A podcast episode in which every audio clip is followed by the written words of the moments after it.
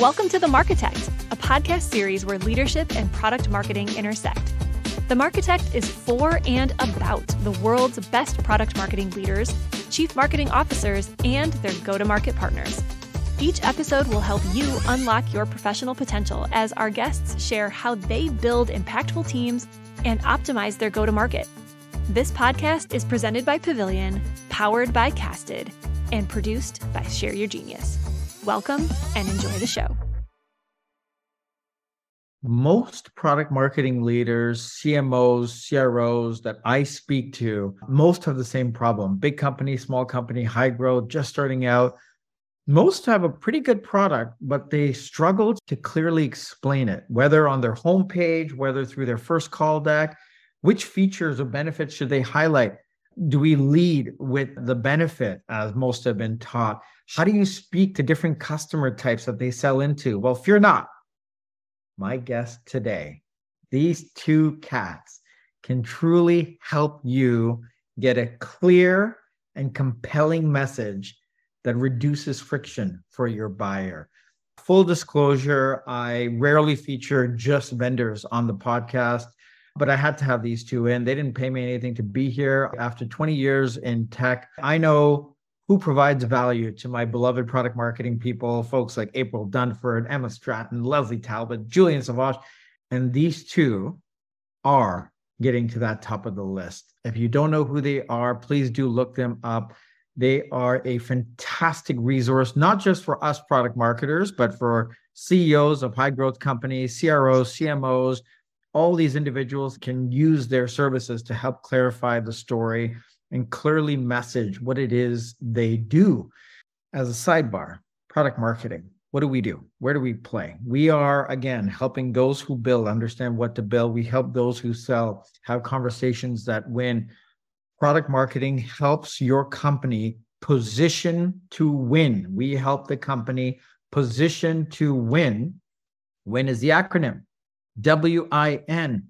Who are you choosing to serve? Who are you going to win with? And who are you going to win against? Your competitors. What is the impact? The I in win is impact. What is that impact that you need to provide your customers against their jobs to be done? They hire you for their jobs to be done. And then in turn, what is the impact you're going to have on their business? And then finally, what is the narrative that you're going to have both for your internal stakeholders so they can go create the greatest campaigns they can create, go have conversations that win, and also for your actual customers. So that's what we in product marketing do. And product marketers, CMOs, CROs that are listening in can really stand to benefit from these two individuals because they help you get a very clear message and story as to what you do and for whom. Anthony, Robert, we're going to talk about positioning, messaging, how to differentiate yourself, how to build trust and credibility with your target audience. And the first thing we're going to get going on is the difference between positioning and messaging. Let's level set on that first. Let's do it. Thank you, Rowan. Uh, I'll take the first crack at that, and Anthony can can chime in here, and you'll also get a little glimpse of how we even work. We love to debate and talk through our concepts. So we're excited to join you and do that today. So when we look at positioning, we, we definitely adopt the, I think April Dunford, I don't know if she's actually the person who coined this, but it's the place you, live in a prospect's mind. The thing about that though is it's very theoretical. It's like, how do you then work on your positioning? Like, is this some inception exercise to get your product in their mind? And that's where when we look at messaging, we we view that mostly as the expression of your positioning. And so the connecting those two, they go hand in hand where positioning is more of that theoretical piece and messaging becomes the action element of your positioning. Anthony, I don't know if you have something to add there. Yeah. And I would even go beyond that. Positioning is multi level depending on the maturity of your company. So, as other people have pointed out, there is a, if you're a single product startup, your company positioning and your product start like your product positioning are essentially the same thing. But as you expand and you start to become either a platform or a collection of different products, your positioning moves up and becomes potentially broader, slightly less specific. And so Robert and I, we break positioning into two different levels. We say positioning for the market and positioning for market segments. So, oftentimes, when you have a company that is serving lots of different use cases and target customers, you might need to have your positioning be slightly less specific in order to speak across all your different segments. And so we actually think about it, we call them positioning anchors, where you can anchor your positioning on a shared problem that could be across all the different customer segments or a product category that's understood across them all or a specific group. And so we have a couple different ways that you can anchor your positioning that speaks across the entire market. But then when you get down to individual segments, that's when you actually start to get really specific, fill out the entire Mad Lib of we're competing with these different products and here's how we're better than them. And this is the product category and we're for this specific role in your company and all those different decisions that fill out the position of your company get a lot more specific when you're talking to one individual segment rather than trying to speak to the entire market that you're going after. Love it. So positioning is the context setting first and foremost across the market that you're choosing to play in. And then positioning is that also helps you with context setting for every segment that you choose to serve within that market. Love it. And then the messaging helps fill in the blank. Yeah, really deliver the positioning to the customers in a way that will make the most sense for them. So if you're taking this high level positioning and delivering it to a specific segment, you're going to use slightly different words, slightly different variations of the value proposition, how you talk about the problem, how you talk about the features and the capabilities may change slightly. If you're selling a product like Salesforce into financial services companies or into large healthcare companies, you're going to use different ways of messaging that same core product to explain it and have the value proposition resonate more for the different groups. So it's sort of like the transportation method of getting the positioning to the different groups. Brilliant. So let's go to the next question here, building off that. Most high growth organizations are led by, for the most part, a tech oriented CEO, tech oriented founder who's who's done a good job of building a product for a job to be done. And then they get stuck with how can they, how should they approach the manner by which they explain this product? This is a simple question, but a complex answer, perhaps. How should B2B companies explain their product slash solution? Very simple question, very complex answer. This was actually the question me and Rob sought to figure out when we started doing our product marketing work together. And when we started looking around, there's a lot of different people's frameworks and templates, and a lot of them are very one size fits all. Here's what you do. Here's the ultimate way to explain your product. This is the ultimate positioning Mad Lib. And what we quickly realized was that it's much more complex than one single template will tell you. And then beyond that, all the templates used very different words. And even using the same words, they often meant different things. So not only was it no shared vocabulary, there were some people would talk about value, some people would talk about benefits, some people would talk about competing alternatives, other people would call it a consideration set. So there's a big vast group of words that we all just throw around. And so not only not everyone's not using the same words, but when they say the same words, they don't always mean the same thing. One person could call a feature and someone else could call that same feature actually a benefit. Ah. if there's oh. no shared language, there's no way to build anything on top of that. You can never uh-huh. even assess what is good, what is bad, because everyone's just talking past each other. So the Let, first let's establish yeah. a shared language here for the rest of this conversation, at least. Then, what are the the key terms that we will use for the rest of this conversation that people need to level set on. Yeah. And we actually break it down to eight different elements. So when you think about the market segment on the top side, you have four different ways of explaining who they are. And we're talking B2B.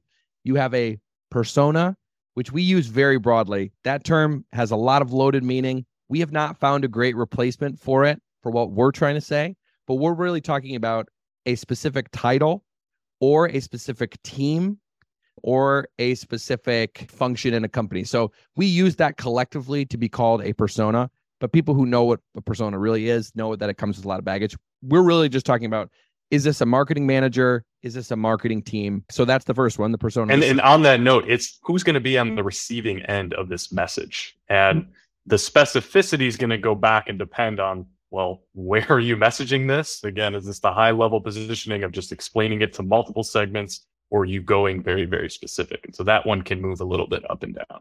Yep. And then you have a type of company. So we would call that the company type. And that's a collection of different attributes of is this a company of a certain size? Is it a company of a certain revenue? Is it a specific industry? Is it small business or mid market? Or is it a combination of these things? The type of company you're trying to target is basically you're building a segment based on all these different slices. So we have persona, company type, and then we have a context box. So we have like a framework with these different boxes.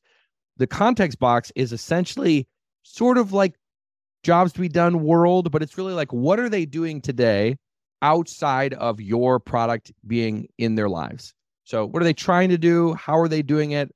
And then we have a problem box, which is really how is that breaking?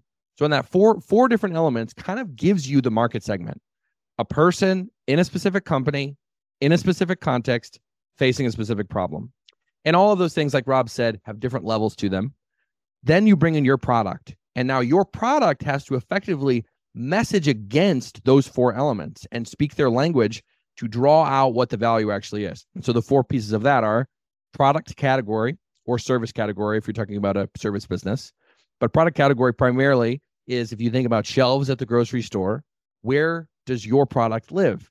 Is it a brand new shelf and you're trying to convince the grocery store that, hey, you need to have a whole new category just for us? That's like the category creation folks would talk that way. Or are you standing out as a subcategory of a well-known category. So Rob likes to use the example of in the aisle of mustard, there recently was spicy mustard. That's a newer invention, a subcategory of mustard. Or I like to say honey. Now there is spicy honey or hot honey, as they call it. So product category. And then you have three pieces capabilities, features, and benefits. We found that the difference between features and benefits was too wishy washy. And so we realized that there was actually a missing piece capabilities. A capability is really a product capability. What can I do with this tool that is a brand new unlock that I couldn't do before? Something that's really zero to one. So if you think of Uber, I'm able to get a car to come and pick me up with the touch of a button. That's essentially a capability. It's a zero to one new ability that I couldn't do before that now I can. The feature is the technical aspect that makes that possible. So it's the ride sharing platform. It could be the actual UX experience where I'm going in, selecting where I am and saying where I want to go. Those are features that make the capability possible. And then the benefit is the last piece. And that's really the outcome. It's all right, well, if I do that, if I get from A to Z, what did that achieve for me? And it's usually a state change, an increase of something good or a decrease of something bad, sometimes even a removal of something bad. The benefit in the Uber example might be I get where I'm going a lot faster than I would have before. Or it could be without having to deal with the hassle of trying to flag down a taxi. Any of those are benefit statements. So, really, between those eight different elements, we kind of get the basis of all product marketing. There is the final stage, which is sort of outside of our framework, which is value, which is how much is that benefit worth to different groups of people? Saving time on your drive to work would have a different value depending on if I'm talking to a CEO who's trying to get from point A to point B for a really important board meeting, or if I'm talking to someone who's just getting a ride home from a party and they got a little crazy and they need a, you know, a way like a designated driver. The value is different, but we see the value as being so subjective for the end users that usually when we're talking about doing product marketing, we stay away from diving into here's the value for you because it really is so individualized we stay more on what we know and what we can actually control, which is those four elements on the market segment and the four elements on the product. I love it. So now we have a shared language for the rest of this conversation. We're going to get back to the eight question How should B2B companies explain their product and solution? And you keep in mind, from a market perspective, understand the persona, type of company, context, problem box. And then from a product perspective, be crystal on the product category, capabilities, features, and then benefits. Yeah. The ninth, which we won't talk about really, is the value because that's subjective by persona, really, and and, yeah. and who's buying this thing and for what job to be done. Going back to how should B2B companies explain their product and solution? And yeah. I, I could jump in here at a high level, then Anthony could probably walk through the detail. Uh, and there's some similarities even to your win framework that you introduced at the beginning. So within our framework, ultimately you have to uncover who are you communicating with. So you'll notice that we started the elements around persona and company type because that sort of sets the stage, like the platform of where your message is going to begin. Absolutely. Our additional elements of context and problem highly hinge on who they are and where they exist in terms of company types. And you'll see this when we walk out the example. So let's figure out who the heck you're messaging to and then meeting them where they are. So this is where our context and our problem elements end up being kind of like the hinge of our message quite a bit. And once you have that, one of the biggest fundamental things that we've noticed, and again, we work primarily with early stage startups, is contrary to a lot of marketers out there with their advice of like, tell them the value, tell them the benefit. We actually say it's most common that you should be leading with capability. Tell them what the heck they actually get out of your product that addresses their situation and problem. And then you can follow on with the other elements. And so that's the overview. And Anthony's example will be much more specific so you guys can see how this works. I want to pause there for a second and, and kudos to what you just said for quite some time we were taught lead with the benefit but oh, in oh, yeah. day and age where the buyer is 60% there's the gartner stat the famous gartner stat 60 to 70% of the journey has been done themselves by talking to their peers doing their own research so they're very in the know very in the know about what for the most part they need so yeah. if you meet them with the capability versus the benefit, which again may not be for them. And most often, when I see home pages with benefit statements, they're fluffy, they're 30,000 feet in the sky. I don't know what the hell they're trying yep. to tell me. But to your point, if there's a specific capability that meets their job to be done, then you're getting a meeting of the mind sooner rather than later, less friction. I want to pull on a thread that Anthony brought up in the beginning that we found is if you're overly explicit on the benefit, if you're telling your customer, here's exactly the value you're going to get, on its surface, it sounds good. But as Anthony noted, the benefit's highly personal to the individual.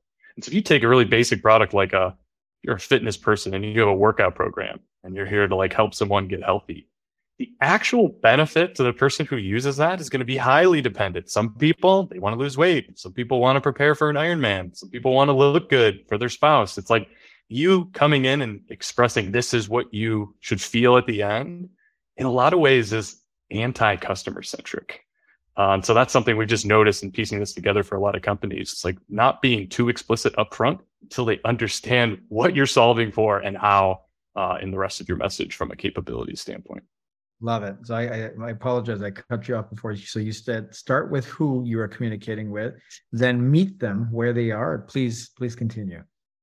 Yep. Uh, and maybe it's even better for Anthony to dive into the example because when we talk about meet them what they are, like what does that mean? And so maybe Anthony, it might make sense to walk him through what our message looks like. You know, we run Fletch, so you guys can get kind of a, a look behind the scenes of how we break down our core positioning and start to translate that into messaging. Yeah. Love it. And did you bring some show and tell today? I did. I did. Let me share. I'll share my screen. So this is actually me and Rob have been working through our own positioning and messaging because we have as we've expanded, we've gotten sharper around the people we're going after, the specific context and use case why someone would work with us. And so we often say this to the companies that we work with you should refresh, especially if you're a startup, you should be refreshing your positioning once every few months. Where when you're later stage, it's a lot, it's like a giant ship that you're trying to turn. So you might only do it once every 18 months or so. But if you're a startup, you kind of want to be narrowing down and shifting the positioning in an ongoing way. So this was actually our most recent take at our own positioning as product marketing consultants.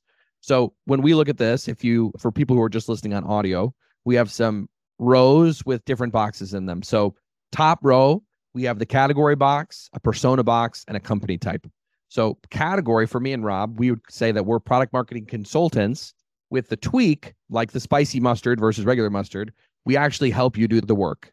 Where a lot of consultants come in, they give you advice and they leave. We'll actually go beyond that and give you some of the the actual tangible deliverables.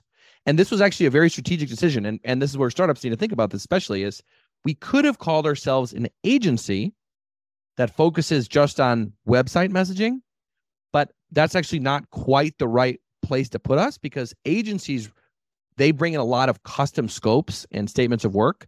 Yeah. And that's not what we do. And so if we positioned ourselves as an agency, what ends up happening is we get compared unfavorably to agencies that they've worked with in the past who do a lot of custom work and will tackle lots of different things for them. The perception's totally opposite. It's like Yep. they think we're high priced. They think we bill by the hour. They think we have large teams and we're going to do all this white glove. And it's just, that's actually directly like the inverse of how we've built our programs to be.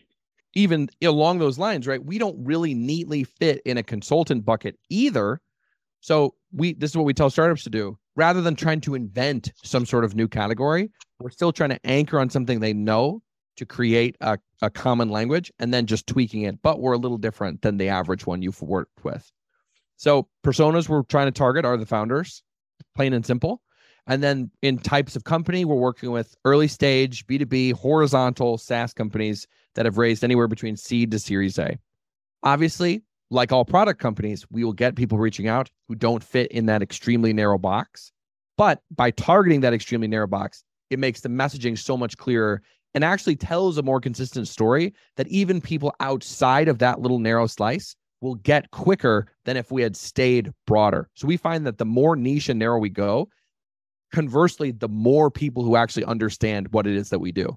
So if you go down one layer, the next row, we have a this is kind of the high level we talked about earlier the main context, the main problem, the main capability, and the main benefit. So this is for us like the company level positioning. So we say the main context of these people that we're trying to work with, they're likely doing a post funding website refresh, and they know that their positioning is probably going to have to be updated because they've acquired a lot of new customer types and use cases since they um, initially made their site. So that's like the context that we're targeting. But the main problem is they're struggling to explain the product now in a clear and consistent way that makes sense across all these segments and use cases. So the main capability, this is the big unlock we give them, is we will help them figure out the best way to position and message their product on their homepage of their website. With the main benefit being so the positioning is clearly and concisely and relevantly expressed to the people that they're trying to go after. So that's like the high level piece. And then we have these three rows that we would call our values, like value propositions, which is how we accomplish that first main capability, main benefit. So this says sub context, struggling moment, sub capability, feature, and sub benefit. And I'll just read one of these. We won't have to go through all of them, just so that you can Sorry, get Anthony, and just to double click. So the first two rows, how would you summarize that? What are you doing there? this is usually what we're trying to accomplish, at least as much as we can, in the hero messaging of a web page. So Got this is really like when you think about it, it's the shorthand of what the company does. It's like the elevator pitch. How do you explain what Fletch is? Well, you know, when people raise money and they're trying to redo their website, it's really hard to know how to pick all the different things. Which features do I highlight? Which capabilities?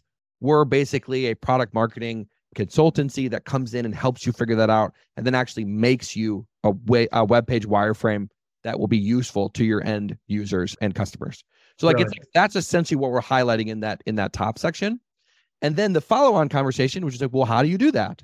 How do you actually help me fix that problem? That's where these three sub rows come in that are more specifically about the value propositions. So sub context one, you might know that your positioning and messaging isn't as good as it could be.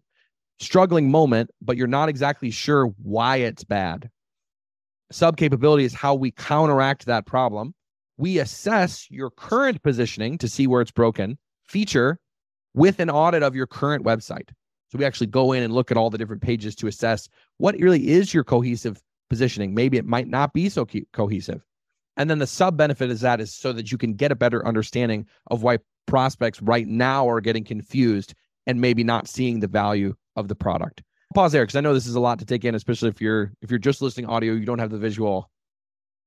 Yeah, and we're going to share this framework with everyone, but I, I love it. So you start with uh, why should you even care to have a conversation with us? And then you get into the very specific value drivers that are pertinent to that persona, that type of company. I love this. Now, for an organization that is entering a mature category, lots of competitors in there, what are the few things here in this canvas that you need to focus on for differentiation, especially? Yeah, great question. So really, depending on the product category maturity, you're going to choose one of two types of differentiation. We actually call these either contextual differentiation or competitive differentiation.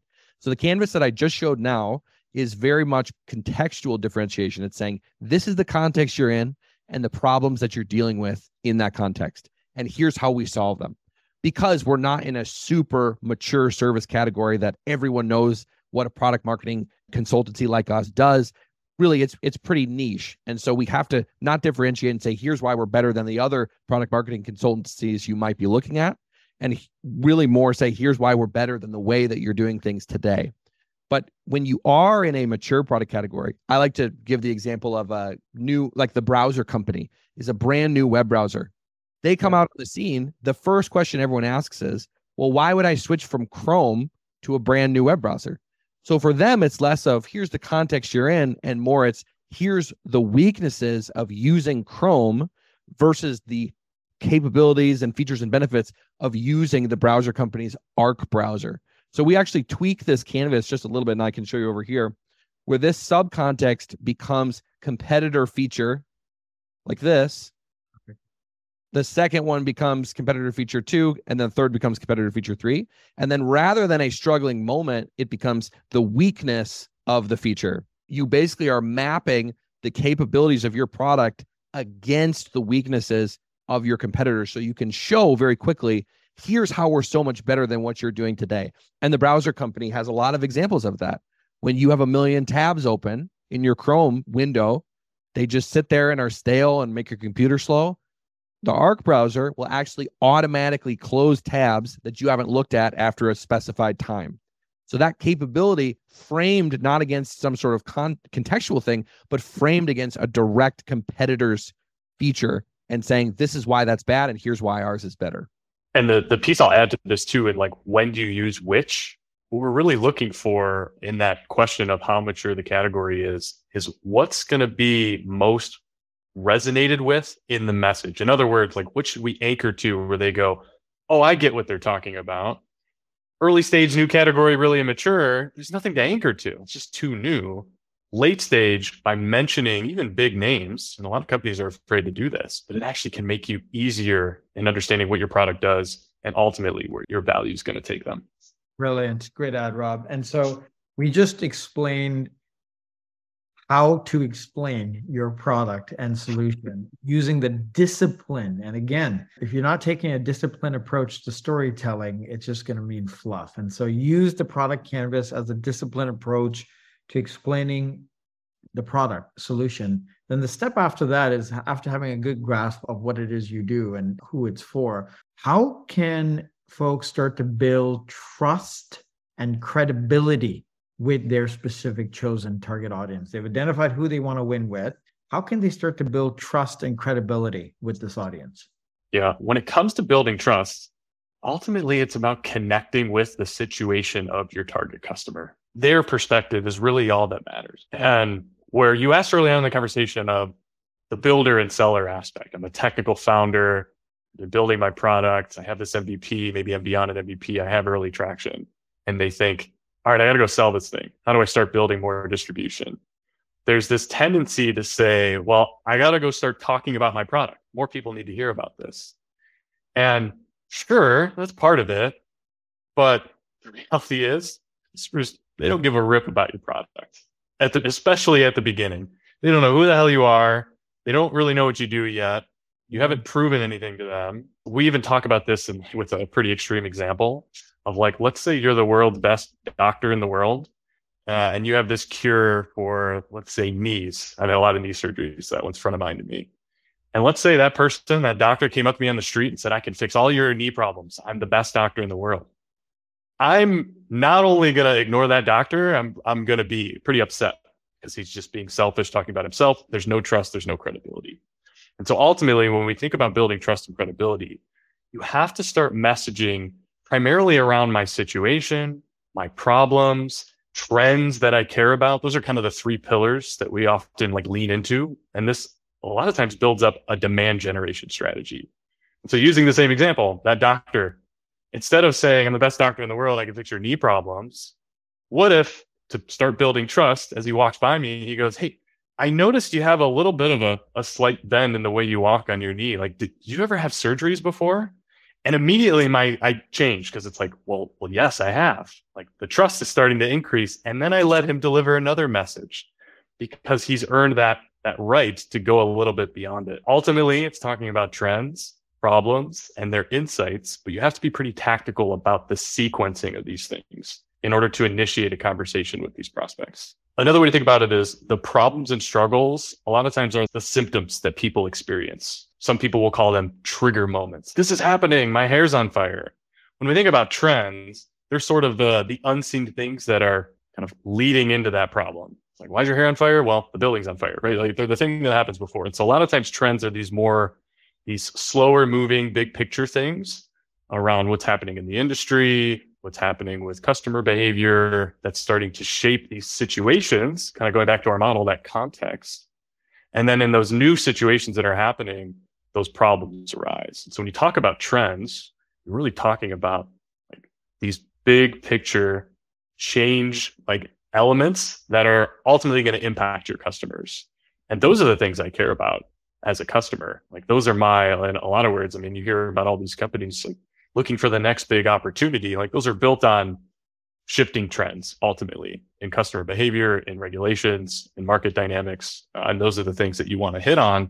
And they can often act as a beacon for customers to come find you and seek you out. I think there's a lot of similarities to what Anthony and I do in our content marketing we talk about trends with startups, what's working, what's not. And like people come to us because they go, wow, I didn't think of it that way. That's probably why I have this problem. And then we have this dialogue. We have this opportunity then once we land on these problems, insights, and our point of view related to their challenges, now we can introduce our product. And that's where you start messaging around capabilities, features, and benefits. So you're planting the seed of credibility. You're showcasing empathy. You're putting yourself in their shoes. You're starting to build that trust. The bridge from there to then, at some point, we all have to sell and sell something. The that delicate bridge. How are you making that bridge to then talking about yourself? Yeah, the interesting thing is the bridge becomes easy if you do if you properly establish credibility and trust, they'll almost be begging you to say, well, what do you do about this? And Anthony and I are a perfect example. And this even goes back to branding and some other things. For the first six months of our existence, we didn't have a brand or a company. We were literally just sharing these thoughts around trends, around problems, our, pe- our point of view of why things are happening. And people would come to us and literally say, I think you can help me. And then like we had this platform where, to be honest, when you do this right, we could have talked about our product however we wanted, probably still had some connection with the message. But what we would say to really sharpen that is just be really explicit. What do you do for them? The bridge to us ultimately goes back to our model is capabilities. What's the unlock of your way? And this starts to get into like, how do you approach our specific situation and problem? And what do I get out of it? Once they understand that, then again, it's about earning that sequential message. The next message you could say, well, and here's how we do that features. Here's the technology, the service, the experience, the things that power the capability that go into that. And once you have them tracking on, okay, you, this is what you unlock for me. I get how you get there. Now they can start to cast the value, that benefit element that we have. Well, I can really see this improving something for me or removing this obstacle that I have in front of me. And so this is where we're connecting all the dots. It looks and feels very linear, but what we found is that this is a lot of back and forth. So you need all of these elements to kind of play with each other. And you're doing it again, kind of the core of this is what's the perspective of the target customer versus the how do I blast my product in front of people? That's just counterintuitive. A lot of these early stage founders actually do. To add one more thing to what Rob was saying about capabilities, we see it the big problem with leading with the benefits is they could potentially all look the same. So for example, if you're saying I'm trying to have a nice meal for the for tonight, right? You could have three different types of companies give you a value proposition and on their homepage it could say have the best meal tonight. And that could be a grocery store, it could be a delivery service, or it could be a private chef. And so the how, you can come and pick up stuff from our grocery store to make a great meal, or you can order from any of the restaurants in your neighborhood, or this person is going to come to your house and cook you the best meal of your life.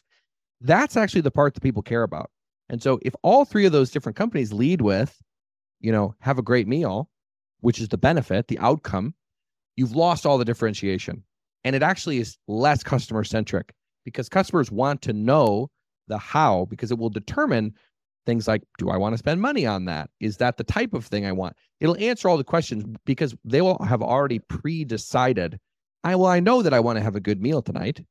And so if you just say, we'll help you have a good meal tonight, you're not actually telling them the information that they actually need to hear, which is, well, how are you going to do it? Are you going to cook for me? Are you going to give me ingredients? Or are you going to basically send the food that's pre-made to me through a driver? Brilliant. I love this. It's so tangible. And you guys take it yet another step forward and turn this into something that everyone will see your homepage messaging. Before we go there, most B2B buying groups have it's a committee. There's different personas and there's different folks with different agendas. Are you changing this messaging guide by persona? Speak to us about different for larger buying committees. How are you changing this or not? We actually say, and we agree here with April. She actually said this in a podcast, and I was like, she said it better than me and Rob have been saying it. Hmm. But you essentially position and message to the champion. We used to say it the person most likely to end up on your page and take the first action. But it really is the champion. It's you're trying to get the person who's going to make this deal happen in the company. That's the person that you need to convince and position and message towards. You can arm that person with the right materials to make that those other stakeholders happy. A great example of this is Reforge. Reforge yeah. is a product strategy, product management, upskilling, like growth upskilling program for people in the industry and they target the end user but they know that the end user is usually not the buyer. It's often the manager or the director who's purchasing reforge licenses for their team to upskill the whole team. So the end user is the one being targeted because they're going to be the champion. And reforge actually if you get into their buying flow and you get to the checkout page and you see the price and you don't check out what reforge will do is over a course of an email sequence they will actually send you hey, are you struggling to convince your higher ups that you should invest in Reforge? Here's an email template that you could use and you can tweak it for your company that basically makes the case, an ROI case for the other decision makers. And it's pre written, it's people in this have seen X amount increase. And like a lot of the people who are further from the problem and further from the product, they want to just know more ROI facts like benefits. What is this actually going to do for us? Because they're not going to be in the weeds. And so you do have to arm that champion with that messaging. But at the same time, that person cares less about the ROI because they're already bought into the idea. If you've convinced them, they're in the, in the trenches using Reforge analogy, they're in the trenches struggling to solve these product related problems. And they already believe that Reforge is going to be the way for them to get the knowledge to be able to solve the problems. So then any consequential, like second or third order messaging around, well, what would that actually do from a business case perspective? That's more for the other people. And you can definitely provide that, but that's not what you lead with. You asked the question, Rowan. Are you filling out the model for different roles, personas? Yes. But as Anthony noted, there's going to be something you lead with, which dictates a priority. And so when you have limited resources when you're building out your messaging, you really need to lean into these champions. You will have to solve for the other elements. They're just going to come up either in if you're doing outbound sales and enterprise sales cycle, they're going to they're going to show up. At some point the who knows, director of sales you're talking with eventually needs to introduce you to their the IT lead and you need to tell that person something. The short answer is yes, but prioritize who you lead with. And you can imagine that this sort of this model cascades down to the different levels. When you do those sub personas, like they don't need the full picture. Well said. We explained how to explain your product, how to talk about your differentiation uh, how to build trust and credibility with your specific target audience. Now imagine the champion that you just mentioned, the, the person you want to lead your, your message with comes to your website, they're on your homepage. How do you position yourself from top to bottom on your homepage with all this other stuff done? Another sort of big question, right? Even like the positioning question, because a lot of it's going to depend on how tuned are you in your positioning? Are we talking high level? Are you really early stage? You're kind of trying to be targeted, but ultimately you're really broad. You're just like, we're building this thing. We don't exactly know who it serves yet. And so there's some factors to consider along the way of maturity level of the company. How many segments are you going after? And at what level are you trying to even begin to establish a positioning and then have it expressed on the website? Now, I'll bring this into the constraints we usually work with seed series A companies, usually horizontal. So they've got a lot of segments on their mind. When we think about the homepage, and Anthony brought this up, this is where we talk about market positioning, which really is how do you explain the product in a way that's universal to all the segments you might serve? Mm. And anyone who's tried to do messaging knows how challenging this could be. The way we approach it specifically, we talk in terms of those eight elements oftentimes there's going to be one, two, sometimes three, we call them anchoring elements that establish that universal language that regardless of the situation you're in, you're going to understand that message. That's what we would recommend leading with on your homepage and often showing up in the hero. And then depending on the product, you either explain more about how the thing works as a way to explain the product to these audiences and so that's homepage. And then you're leveraging what we would call landing pages, the use case pages, persona pages, industry pages, where you're notching down that positioning and messaging an additional level. And when you're speaking at that level, those messages actually are a lot easier to build as you're more dialed in. You can use more of our elements across those eight that we mentioned to be very specific in the message. And so holistically, that's how we approach it. And so when you talk about your anchoring, can you give me an example of maybe a couple? Like, what are you anchoring to? Is it the category? Is it the capability? We take our eight elements and we kind of boil them down to six for the anchor. So the who really gets collapsed into company type, the persona, and then actually the context. A lot of early stage startups, the use case becomes the unifying piece of who. So, for example, Uber, the use case might be I need to get from point A to point B hmm. quickly.